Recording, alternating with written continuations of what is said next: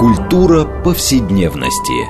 Здесь мы говорим о том, что формирует и наделяет смыслом наше прошлое, настоящее и будущее.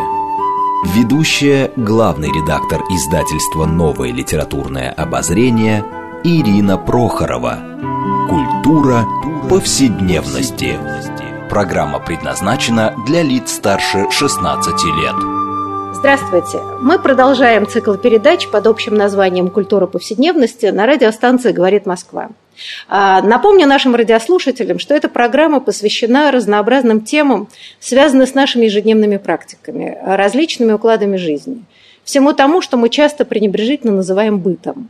Однако наша программа стремится показать, что многие стороны повседневной жизни являются важнейшей частью культуры и во многом предопределяют и формируют ее развитие.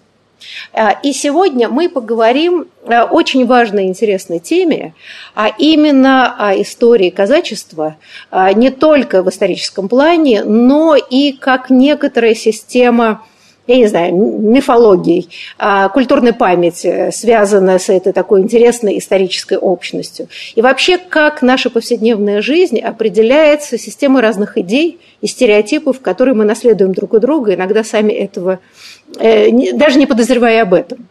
И мы поговорим вот о такой важной форме, как складывание коллективной индивидуальной идентичности под влиянием и э, идеи, и культурной памяти, и, я бы сказала, стереотипов, э, отталкиваясь от книги Амирана Урушадзе, которая называется «Вольная вода. История борьбы за свободу на Дону».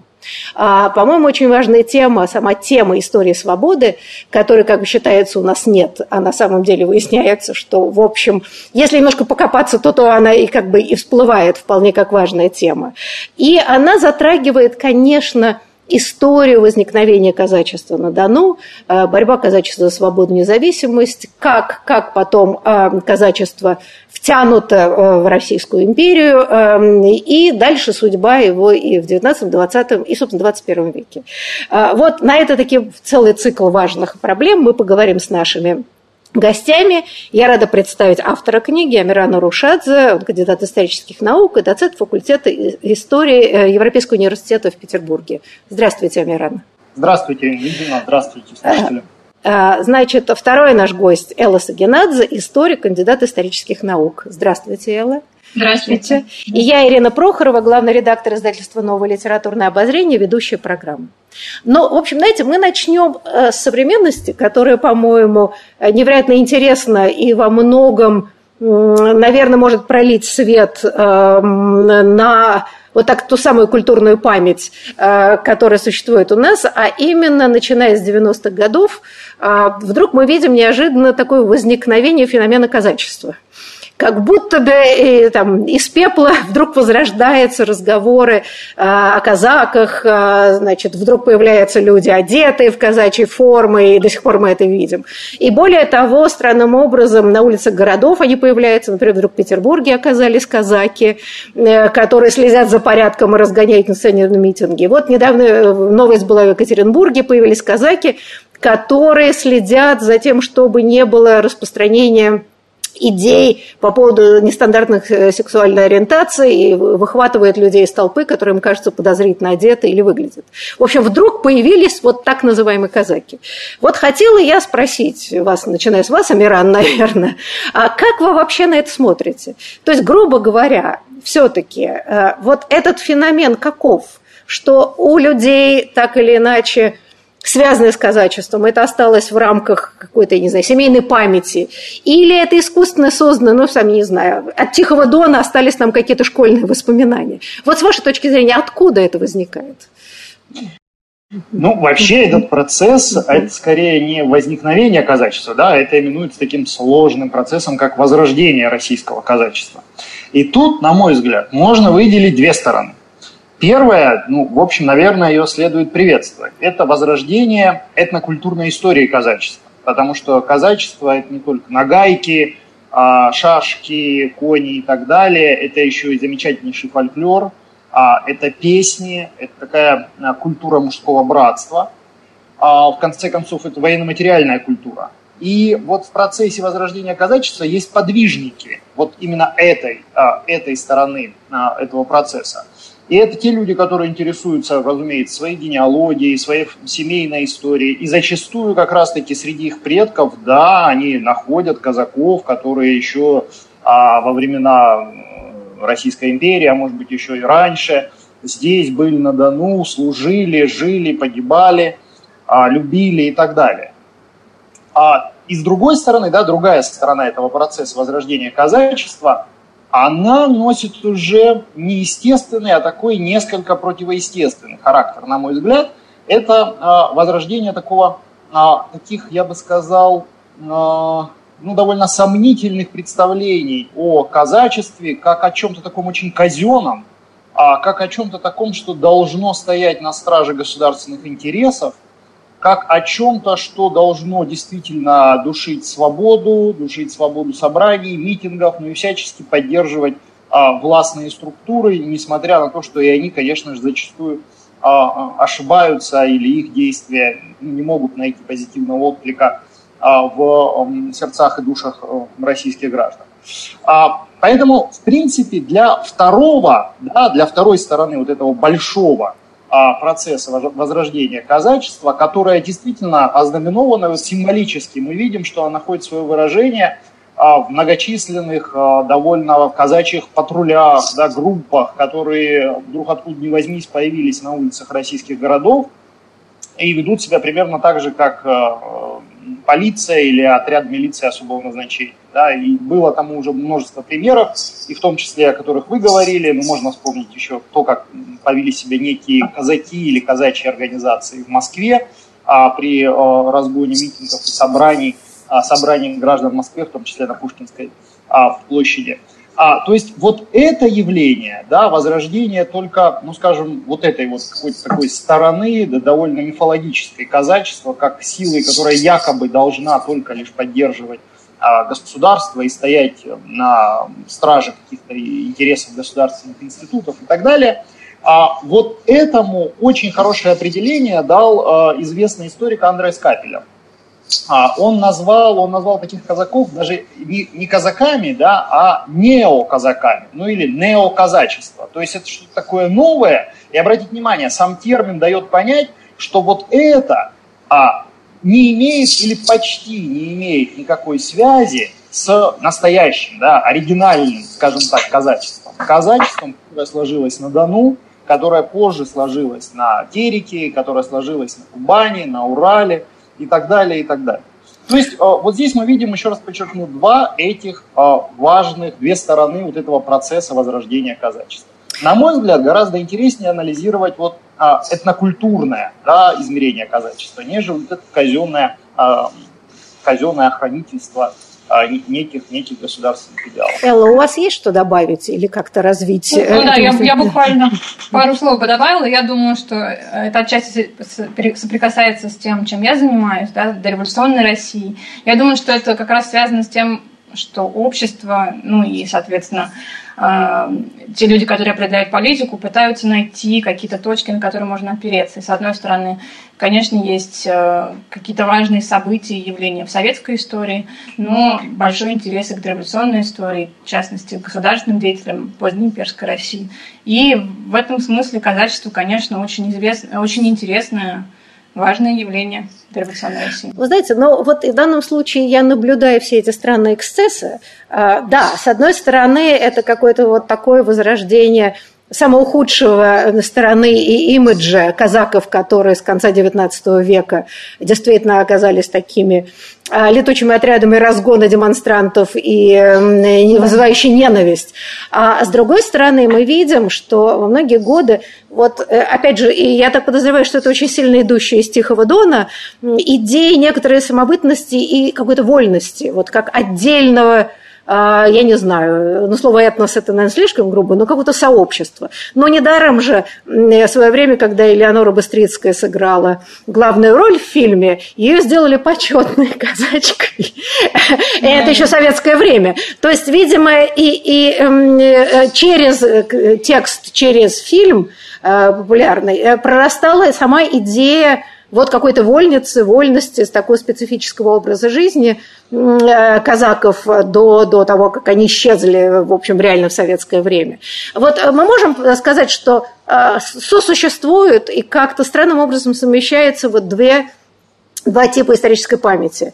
А, вольные казаки, э, да, вот идея вольного дона, а, которая остается тоже в памяти, и параллельно это вот оплот э, царской власти и так далее. Вот можем мы говорить, что вот два разных типа или, или, собственно, они э, в исторической реальности переплетены, это остатки реально происходившей трансформации в обществе казаков. Амиран. А, ну, вообще нужно сказать, что а, казачество и казачий образ жизни, да, если мы говорим о революционной эпохе, это предмет зависти. Потому что вот, э, не случайно э, Лев Толстой в своем дневнике он как-то записал, что народ казаками желает быть. Да, это неспроста, потому что казак человек свободный, а казак, который, человек, который имеет землю, ну и служит государству. Но служба его, она так или иначе временная, это не 25 лет, как служили, как служили рекруты, да, а это ограниченная служба, после которой он возвращался обратно на свою землю и жил своей семейной частной жизнью, разумеется, поддерживая, а, что называется, свою боеготовность.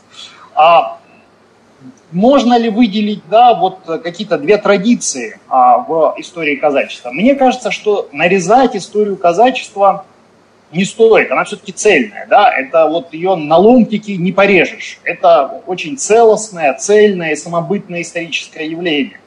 Другое дело, что вот знаете, а, почему каждое поколение историков, ну это хорошо известно, это трюизм, но я его все-таки рискну и повторю, почему каждое новое поколение историков – пишет новую историю, потому что историки задают новые вопросы к прошлому, ну, точнее новые вопросы к тем документам, mm-hmm. которые они читают, а затем их объединяют в а, тексты, книги, а, учебники, учебные пособия и так далее. Так вот, понимаете, в чем дело? В 90-е годы, а, в постсоветское время, а затем и в современное, а, в наши современные дни, запрос к истории казачества является запросом на государственную историю. На, понимаете, то есть в казаках как раз таки и видят прежде всего как служак, да, их видят в качестве служак, видят в качестве служак престолу, монархии, прежде всего их видят как людей, которые шли и участвовали в военных походах, людей, которые сражались против Наполеона в русско-турецких войнах и везде стяжали какую-то громадную совершенно славу. То есть вот это, прежде всего, вот эта сторона жизни казачества – которая, безусловно, имела место. Да, и было бы смешно говорить, что казачество это не служба. Это, конечно, в том числе и служба. Но именно казачья служба, мотив казачьей службы, сейчас а, представляется как наиболее актуальная часть казачьего прошлого. Почему так происходит? Другой большой важный вопрос. Но вообще нужно сказать, что у нас в 90-е годы и по сей день у нас произошла такая нормализация государства, если говорить в истории. То у нас, у нас государство, оно стало очень эффективным. Да? Если э, почитать большие, крупные работы исторические, там не, не только какие-то энциклопедии, но и серьезные монографические исследования, многие из них как раз-таки будут исходить из того, что Российская империя вполне успешно развивающееся государство. Да? А у нас главными героями истории вновь стали не декабристы, не, не люди, которые занимались социальным протестом и так далее, а вновь стали цари, министры и так далее. У нас мы вновь историю меряем, вот как мерил Карамзин, да, то есть по по правителям и с ними связывают. Э, хотела, хотела как раз э, немножко вспомнить про образ казаков, когда э, российская армия вошла, русская армия вошла в Париж, и, соответственно, казачьи войска там тоже были. Э, у французы стали сочинять байки, что казаки едят свечи, и вообще дикая армия, то есть русских называли как бы казаками, э, пытаясь такой ориентализм ввести. И были целые карикатуры, как казаки питаются свечами, свечами и прочие-прочие вещи, что довольно забавно. Да, Элла, я хотела сказать, что я вот по роду своей деятельности тоже сталкивалась как раз с тем образом казака, о котором вы тоже упоминали. Это квазиполицейские функции, выполняющая сила, да? А, я имею в виду, э, я много довольно занималась исторической графикой Первой русской революции. Так вот, там казаки выступают э, исключительно как душители свободы. Казачьи нагайки – это один из непременных визуальных атрибутов э, сатиры. Да, но вот мне кажется, что... чем, да, чем важна книга Амирана Рушадзе, которая показывает, что превращение казаков вот таких служак э, престолу, это вообще довольно позднее явление. А вот как раз идея вольного э, Дона и идея свободы, она сопровождала их довольно долго. Собственно говоря, это начиналось так. Вот, может быть, мы все-таки немножко поговорим о том, как складывалась идея вольного Дона э, и как вообще складывалось казачество вот, вот в таком историческом разрезе, как, как вольные люди. Э, но, собственно, кажется, вы упоминаете вот того же да, австрийского историка Капеллера, как он сравнивал Дон с Запорожской сечью и что считал, что это, в общем-таки, исходное явление. Но, может быть, Амиран, вы повторите какие-то, может быть, известные вам, а и другим вещи, но как складывается казачество, вот как люди приходят на Дон? Э, что а, там ну, возникает? Я, я начну mm. с того, на ком или в связи с чем закончилась такая история большого, большой свободы на Дону. Это, конечно, связано с э, временем Петра Великого. А Петр Великий, как вели великий наш реформатор, а он подчинил Дон, можно сказать, превратил его в такую служивую реку. А Дон стал важной линией коммуникации вот, во время Азовского осадного сидения и так далее.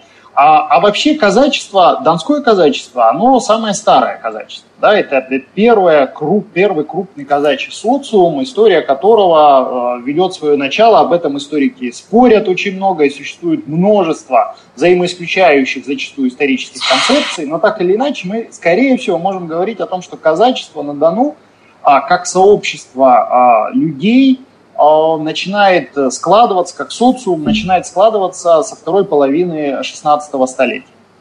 А что касается источников, да, происхождения, кто же были, кто же были эти казаки, то здесь первые казаки, да, то здесь тоже множество существует версий, которые также исключают одна другую. Но очевидно, что значительная часть казачества а, имела не самое благородное бегло-крестьянское происхождение. А, разумеется, часть казачества, вот оно частью казачества формировалось из людей, которые бежали, бежали от э, тяжелых условий жизни, а, бежали а, от а, бояр, от владельцев земли в поисках свободных земель. Да? То есть это были такие вот люди, которые искали прежде всего воли. Конечно, не задумываясь о, о каких-то политических правах и свободах, они искали прежде всего лучшей доли, то есть а, земли, где они могли бы жить, построить, что называется, дом, найти себе пропитание а, и всякий раз не, не горбатиться на, а, на хозяина. А другим важным источником формирования казачества и его традиции, это, конечно же, были люди уже более благородного происхождения. Дворяне, а зачастую даже некоторые князья, которые бежали из московского государства уже по политическим мотивам. Потому что очень многие были, как вы понимаете, если мы говорим о второй половине XVI века, то очень многие были недовольны политикой Ивана Грозного. И, и даже мы понимаем причины, да. Да, и находились, и находились смельчаки, которые были не готовы э, ждать, когда придет их черед. Да? И, соответственно, бежали на Дон в поисках теперь уже все-таки свободы э, для ну, просто продолжения жизни. Прекрасно понимая, что атмосфера террора рано или поздно затронет и их, да, и самым печальным образом скажется и на их судьбе. Знаете, но вот мне кажется, мы э, в других передачах вообще поднимали тему э, идеи бегства как идеи свободы. И что вот этот фронтир, э, важнейшая часть истории России, как люди уходили в Сибирь, на Дальний Восток, вот бежали на Дон и, и далее. И это расширение пространства, оно во много было связано вот с таким движением Э, вперед и в поисках вот этой той самой воли, свободы, называйте как это хотите, как тогда понимали это люди. И мне кажется, это вот поразительное явление, которое, если рассмотреть, то практически захватывает э, ну, почти всю огромную территорию э, России, вот это продвижение там, на восток, продвижение на юг. Э, и мне кажется, это во многом влияет на какую-то идентичность людей. А если мы говорим, что никогда не было там, идеи свободы, то мне кажется, именно в силу огромности пространств идея свободы во многом заключалась в том, чтобы уйти из центра э, давящего и найти эту самую волю, эту свободу где-то там вот далеко, куда царь достать не может. Ирина Дмитриевна, да. если позволите, да, да, да, да, да. То, еще одно замечание, мне кажется, это любопытно. А, понимаете, военно-промысловый характер общества а, это не только такое что-то равноправное и так далее, что-то более-менее абстрактное. Да, вот когда мы говорим о вечевых традициях, что это за вечевые традиции, то есть не сразу понятно, историки не сходятся, разумеется, а, во мнениях относительно того, что же это демократия или, или протодемократия и так далее.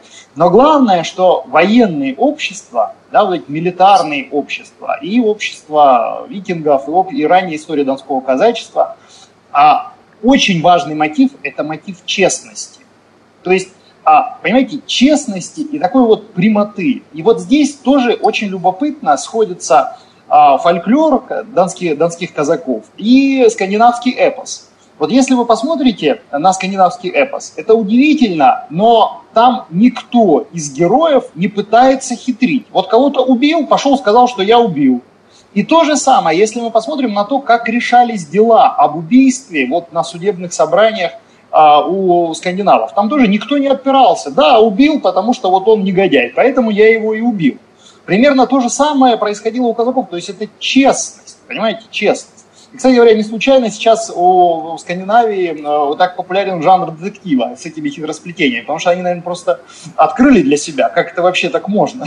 Нет, ну слушайте, Нет. я хочу заметить, что э, и скандинавское право одно из самых старых, и там очень четко все прописано. Если ты убил того-то за да. то-то, штраф такой-то, э, платишь за это, там женщину прихватил да. за коленку, платишь то-то. Как раз э, я думаю, что это э, скандинавская специфика и современная проистекает ровно оттуда. Да, из ну, такого, это да, об, обычное, обычное право, да, вот это кодексы обычного права. То же самое обычное право было и у казаков.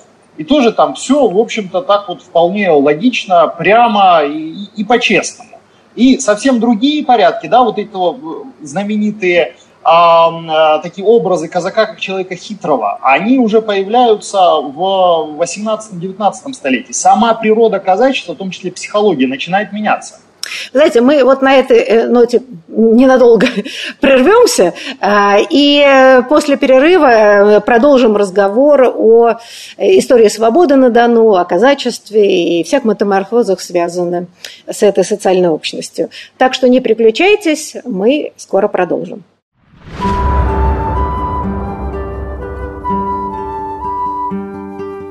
Здесь мы говорим о том, что формирует и наделяет смыслом наше прошлое, настоящее и будущее. Культура повседневности.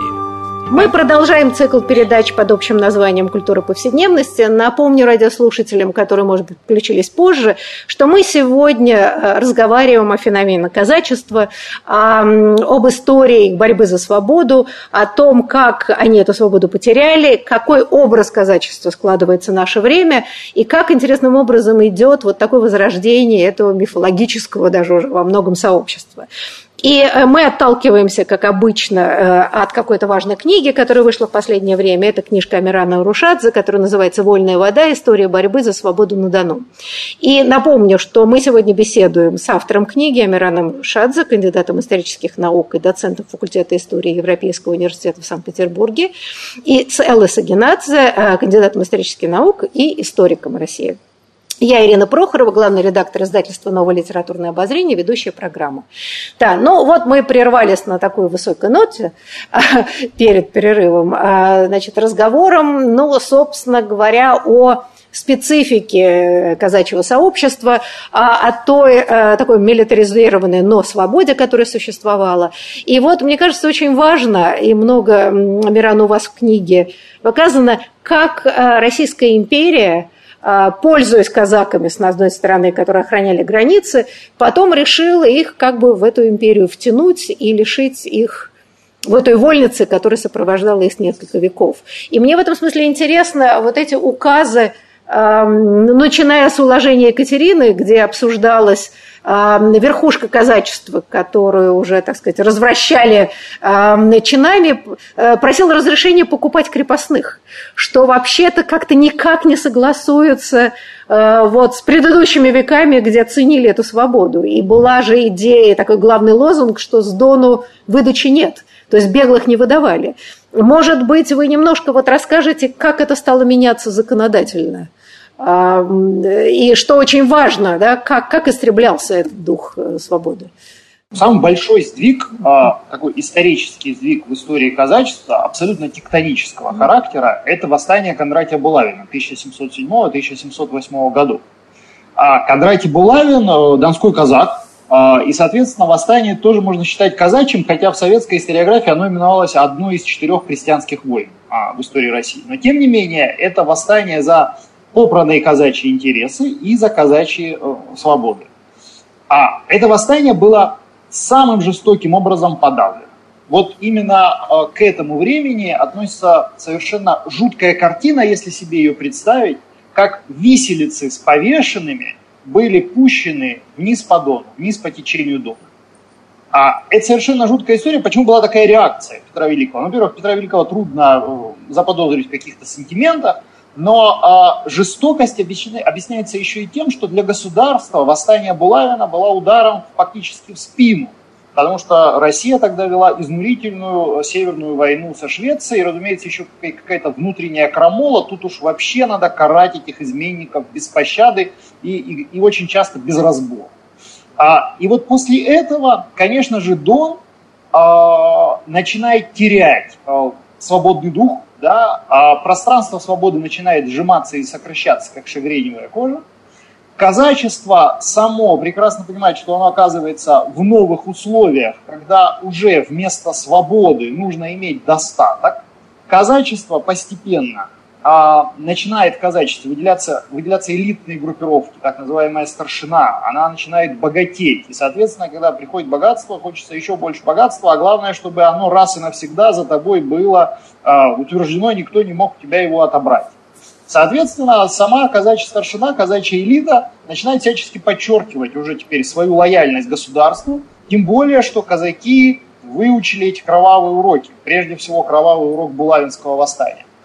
А, и после этого, уже к концу 18 столетия, к рубежу 18-19 столетия, казачество фактически становится частью российского государства.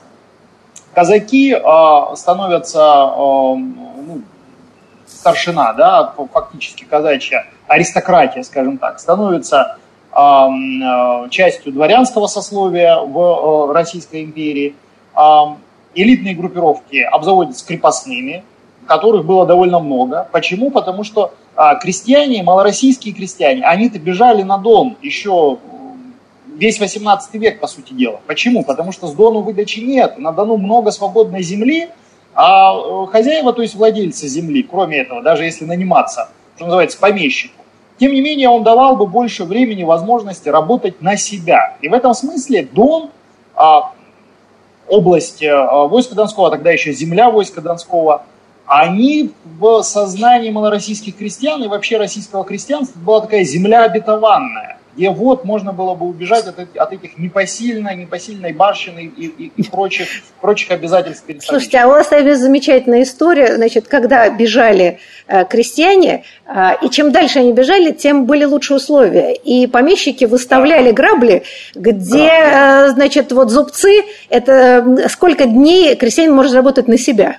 А, и чем глубже они убегали в Дон, тем больше этих самых дней было, которые они могли потратить на себя, а не на барские а, земли. И вот это очень забавно, как складывается да. этот странный язык а, переговорный, переговорный между барином и мужиком. Да, это, это история вот э, журналиста Карасева, историка, журналиста, публициста Донского Карасева. И действительно так, потому что на пограничных территориях вот Дона и малороссийских губерний было довольно много крестьян. И поэтому помещики донские, вот там, ну вот два дня можете поработать на себя, и, соответственно, два э, зубца на, на граблях. А дальше э, рабочей силы становится свободной все меньше и меньше, соответственно, условия лучше. Но туда-то еще нужно дойти, чтобы было для крестьян э, очень часто не так просто. А, но постепенно условия становятся все хуже и хуже. На Дону, коль скоро Дон становится частью Российской империи и превращается из фронтира, вот о котором мы с вами говорили, из фронтира как пространство, с одной стороны, опасности, а с другой стороны, свободы, такой вот опасной, рискованной свободы. Вот после того, как фронтир замыкается, закрывается, и Дон фактически, фактически превращается в такую а, особую, но не слишком особенную российскую губернию, разумеется, и условия существования крестьян – они все больше и больше становятся тождественны и похожи на те условия, которые, которых они жили и в малороссийских губерниях, и в центральных российских губерниях и так далее. Вы ну и, соответственно, свободы, свободы становится меньше везде, да, вот в этом процессе. И свободы меньше а, для крестьян, и свободы меньше для самого казачества, которое тоже становится все более и более жестко пристегнуто к Российской империи и а, все больше и больше находится под таким едва ли не тотальным контролем российской бюрократии. Знаете, э, на самом деле э, это очень интересно, вот когда фраза Толстого, что наша история вообще сделана казаками, и он там это вот, да, э, все их походы и так далее. Я, например, совершенно себе не представляла, но все знают про эти военные поселения ракчеевские, чудовищные, но я, например, не знала о том, что это была попытка смоделировать казачье сообщество, что там Александр Первый, по-моему, говорил, что а вот смотрите, как замечательно, они вроде как как и землевладельцы, а если что, быстро собираются военные дружины. Давайте по этому принципу несчастных, э, несчастных рекрутов будем вот так на землю. Э, и вот это вот любопытно и очень как-то, по-моему, классические, э, я не знаю, логика нашего государства выхватывать какой-то очень специфический кейс и пытаться переносить это на, на такую общую эм, систему управления. Элла, у вас как-то ну, выражительное лицо, вы хотели что-то, видимо, сказать по этому поводу. Э, я просто думаю о том, что когда я, в общем, в детстве у меня любимая книжка была Лидии Чарской. Тогда мне казалось, что это очень очень то, что она пишет, очень созвучно мне. Книжка «Грозная дружина», да, про э, как раз про Ермака. И так вот э, как раз когда э, я росла, у меня вот этот образ казака как неукротимого э, и очень мужественного воина в голове был. Только когда я начала э, заниматься историей профессионально, я вот обнаружила, что конечно, то, о чем вы говорили, да, что э, та политика, которая э, по отношению к казачеству э, вело, вело государство, собственно, создало совсем другой образ казака, э, как полицейского. Вот. Я бы об этом тоже поговорила. А вот мы, мне кажется, стоит действительно этом... Да, это я просто единственное сказала сказать, что, конечно, в книге, что очень важно, а, там э, просто действительно такая трансформация, как распространяется а, жесткое крепостничество, Дон это Павел Первый пытался, а, значит, вот э, попытка беглых вытаскивать. Ну, в общем, кончается тем, что действительно казаки вот оказываются такой Э, вооруженной гвардии, которая используется э, уже теперь против, значит, против свободы и подавления свободы. А, и вот мне все-таки очень интересно, Элла, ее здесь и к вам, и к Амирану, а, ну, представить себе, что все-таки вот появляется эта конница казацкая с нагайками, которая хлещет людей. А вообще mm это довольно ведь э, ну, сложная психологическая история, но бить своих. Вот легкость, с которой это делалось, говорит о чем? Что э, казачество, которое было все-таки уже частью империи и так далее, все равно себя, грубо говоря, не считало э, частью этого сообщества. То есть оно было какое-то свое имело идентичность, и, грубо говоря, психологически она била не своих, а чужих. А, или как? Как вот можно все-таки себе представить, что они оказались столь эффективны вот такой плеткой государства. А, ну, а, я хотел бы все-таки уточнить, что да, психологически для казаков давить а, протест, а, зачастую мирный протест, если мы говорим о, о ситуации рубежа 19-20 столетия или о первой русской революции 1905-1907 годов, а нельзя сказать, что казаки делали это с удовольствием.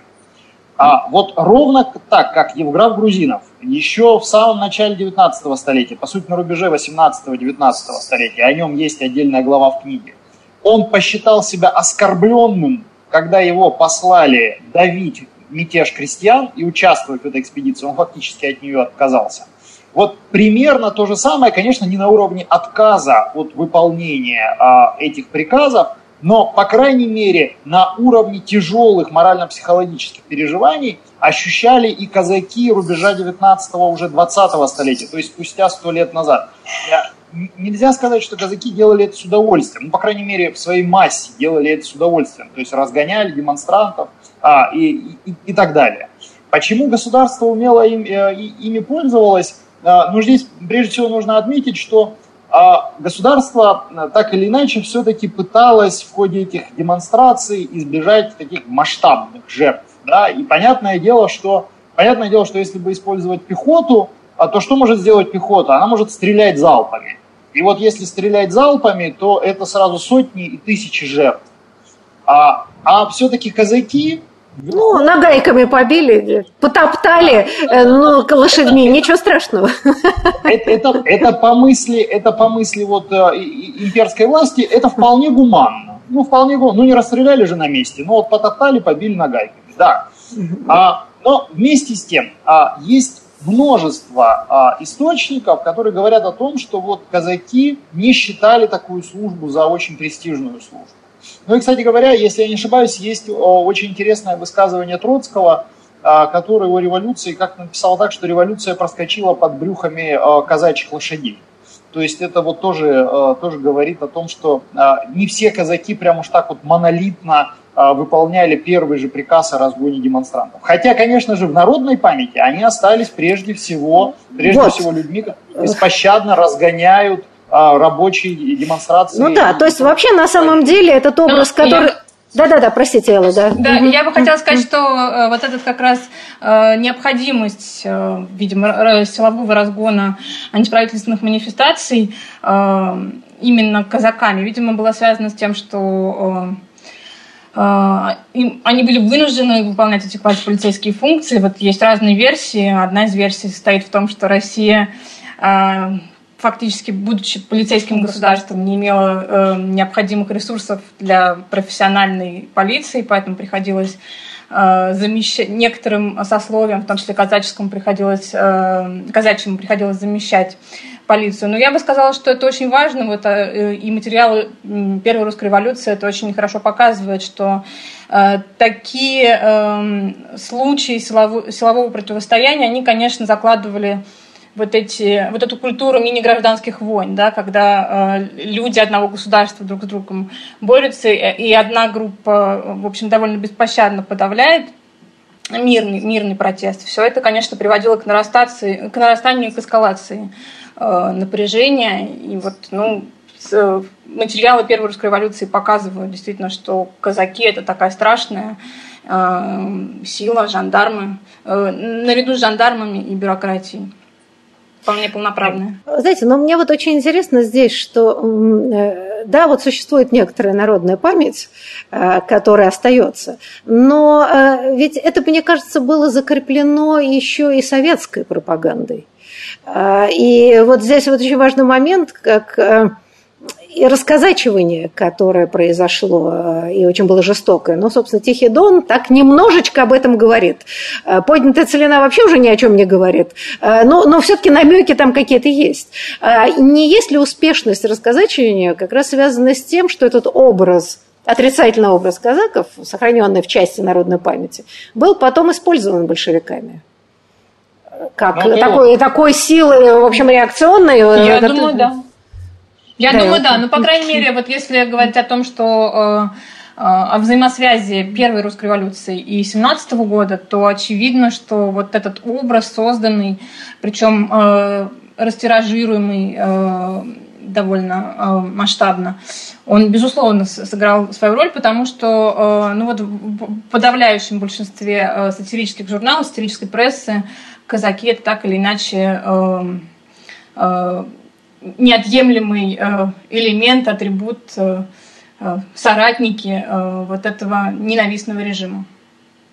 Поэтому думаю, да. Казакам вообще очень не повезло а, после того, как советская власть победила, потому что, с одной стороны, казаки все-таки в массе своей выступили против большевизма и остались на позициях белых, да, и в гражданской войне все-таки большая часть казачества поддержала именно белое движение. Угу. А с другой стороны, казачество а, было явлением, ну, с точки зрения его социально-экономических характеристик и параметров, которое очень сложно было бы приспособить, а, не разрушив окончательно, к новым социалистическим а, реалиям. Потому что казак – это собственник земли прежде всего – и вот а почему можно говорить, а если говорить о возрождении казачества, то очень-очень осторожно в современную эпоху. потому что нет основы в этом возрождении казачества. Никто, естественно, казакам новым никакой земли не даст. И поэтому казак и земля, а вот этого уже больше в истории, разумеется, не повторится. А значит, ну и не повторится того казака и той казачьей культуры, которая уже была ранее. А для советской власти казак это было вместилищем, просто образ казака, вместилище всех возможных пороков, как я уже сказал. С одной стороны, а, верные, верные престолу служаки, которые значительную часть своей истории воевали а, во славу а, императорской семьи Романовых, а с другой стороны еще и владельцы собственники земли. Ну, ну куда, как с ними можно разговаривать, только уничтожить. Слушайте, но интересно, да, после войны выходят вот это, простите, по-другому не идеологическая залипуха «Кубанские казаки» фильм, а, где показывается такое изобилие, э, когда вся страна голодала, эти муляжи, так сказать, и вдруг это, это образ богатой земли, вот такие красивые люди, которые поют песни, одеты, так сказать, а казаки и все прочее. И это вдруг возникает какой-то другой образ – а вот как это можно объяснить с вашей точки зрения? Ну, просто так, сейчас бы... показать, что ничего не было. Ничего не было. Ну вот, пожалуйста, мы как приняли столько-то э, народов, так вот а, они и существуют вместе с нами, и все процветают. Но это, это точно, вы совершенно верно сказали, ну, это идеологическая залипуха от начала до конца, а, а, абсолютно лживая. Поэтому по всем законам жанра, вот если лгать, то лгать на прополую. Поэтому ну, и было показано, что и казаки с нами, и вот и казачество тоже нас поддержало, славные казаки. Это тем более странно, учитывая то, что а, значительная часть казачества и многие казачьи лидеры, кстати говоря, а, воевал, воевали на стороне Германии, да, на стороне фашистской, нацистской Германии в годы Великой Отечественной войны. Там Шкуро, Краснов, если вспомнить, да, о них. Ну, Краснов вообще абсолютно такая одиозная личность. Ну так вот, часть казачества поддержала немцев, а тут выходит, что вот казаки, э, какие, какие молодцы, все за советскую власть. Ну, э, идеология такая вот э, рафинированная, что называется. Поэтому фантастика, конечно. А, Слушайте, а, а я помню воспоминания Василия Быкова, а, это «Голодная Белоруссия», и он мальчиком смотрел, и говорит, мы искренне верили, что вот мы тут голодаем, а вот как там люди живут.